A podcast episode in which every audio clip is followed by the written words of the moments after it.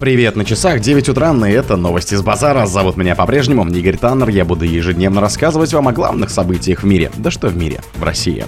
Блинкин сравнил угрозу ядерной войны с проблемой изменения климата. Число амурских тигров в нацпарке в Приморье стало самым большим в мире. Гарик Сукачев обратился к поклонникам из больницы после госпитализации. Молдавские фермеры попросили создать экспортный коридор для зерна. МХТ имени Чехова отправится на гастроли в Японию.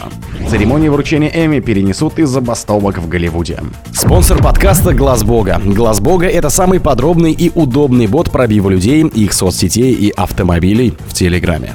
Блинкин сравнил угрозу ядерной войны с проблемой изменения климата. Потенциальная угроза ядерной войны не опаснее проблемы изменения климата, заявил госсекретарь США Энтони Блинкин в интервью австралийской новостной программе «60 минут». Так он ответил на вопрос о том, какой из этих двух пунктов следует считать более серьезным вызовом для человечества. Мне кажется, нельзя говорить о какой-то иерархии. Есть некоторые вещи, которые находятся в центре внимания, включая потенциальный конфликт. Но, без сомнения, изменение климата представляет экзистенциальный вызов для всех нас, сказал Блинкен. Госсекретарь отметил, что в США глобальное потепление считают важной проблемой, но это не означает отсутствие других серьезных вызовов для международного порядка. Он подчеркнул, что в таких условиях нужно быть многозадачными. Число амурских тигров в нацпарке в Приморье стало самым большим в мире.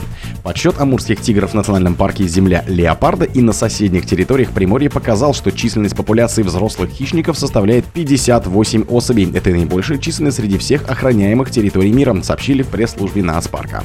Российские ученые провели перепись диких амурских тигров в национальном парке «Земля леопарда» и на прилегающих территориях юго-запада Приморского края. Новое исследование показало, что здесь отмечена самая высокая численность этого редкого подвида среди всех охраняемых природой территорий планеты сразу с 58 взрослыми особями, отметили в нацпарке. По информации пресс-службы, тигров удалось сосчитать путем изучения данных самой обширной в России сети фотомониторинга, включающей более 500 камер. За предыдущий учетный период удалось зафиксировать присутствие 40 48 взрослых тигров. Гарик Сукачев обратился к поклонникам из больницы после госпитализации. Музыкант Гарик Сукачев после вынужденной госпитализации обратился к своим поклонникам из больницы. Дорогие друзья, все те, кто должны были прийти или приехать, конечно, на наш концерт в Рускеале, я загремел в больницу. Прошу у вас всех, конечно же, прощения, но все мы живые люди, все мы болеем.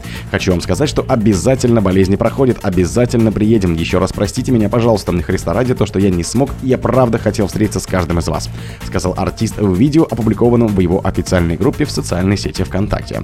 Сукачев опроверг информацию о том, что причиной его отсутствия на концерте стала проблема с алкоголем, уточнив, что на это у него нет ни времени, ни здоровья. Ранее стало известно, что музыканта госпитализировали из-за ухудшения здоровья, а запланированный концерт прошел в формате народного караоке без его присутствия. Молдавские фермеры попросили создать экспортный коридор для зерна. Молдавские фермеры просят власти создать для них экспортный коридор, поскольку ситуация на таможнях уже сложная, а станет еще сложнее из-за роста объемов экспорта украинского зерна, заявляет Ассоциация сила фермеров.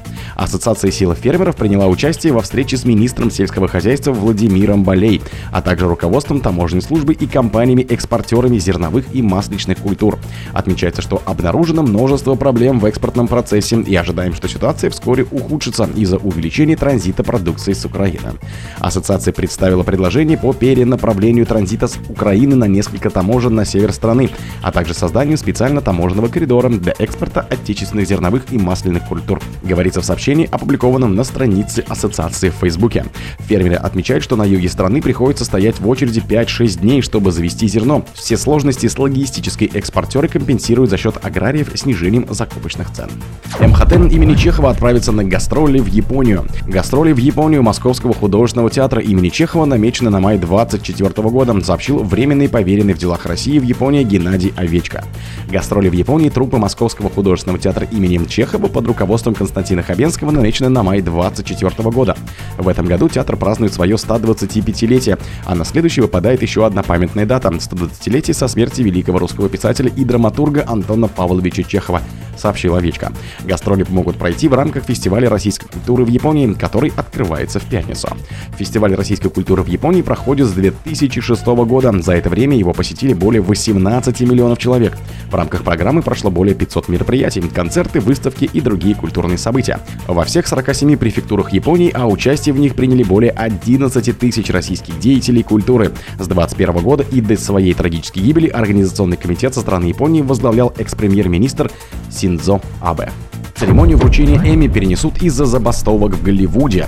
Церемонию вручения премии Американской телеакадемии Эмми, которая изначально планировалась на 18 сентября, перенесут из-за забастовок в Голливуде. Это произойдет впервые с 2001 года, сообщает издание. Вендорам 75-й церемонии вручения премии Эмми сообщили, что церемония не выйдет в эфир 18 сентября, пишет издание.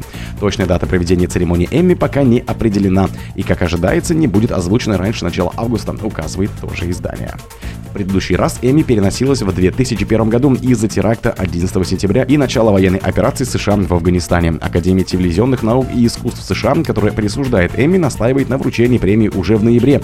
Однако телеканал Fox хочет транслировать мероприятие в январе 24 О других событиях, но в это же время не пропустите. У микрофона был Игорь Тавр. Пока.